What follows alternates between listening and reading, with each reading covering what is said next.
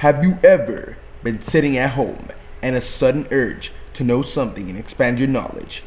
Well, look no further. The podcast Less Than or Equal to Kilogram will fulfill your quest for knowledge in a way that has never been done before. This podcast is about a kilogram. It talks about how every other measurement but the kilogram is a complicated series of equations and numbers. For example, a second is how much radiation corresponds to the transition between two hyperfine levels of the ground state of the cesium 133 atom. I know, right?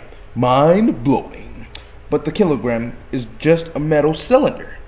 The podcast talks about the past and the future of the kilogram, but the future of the kilogram might be heartbreaking, so you might have to watch the entire podcast for you to find out why.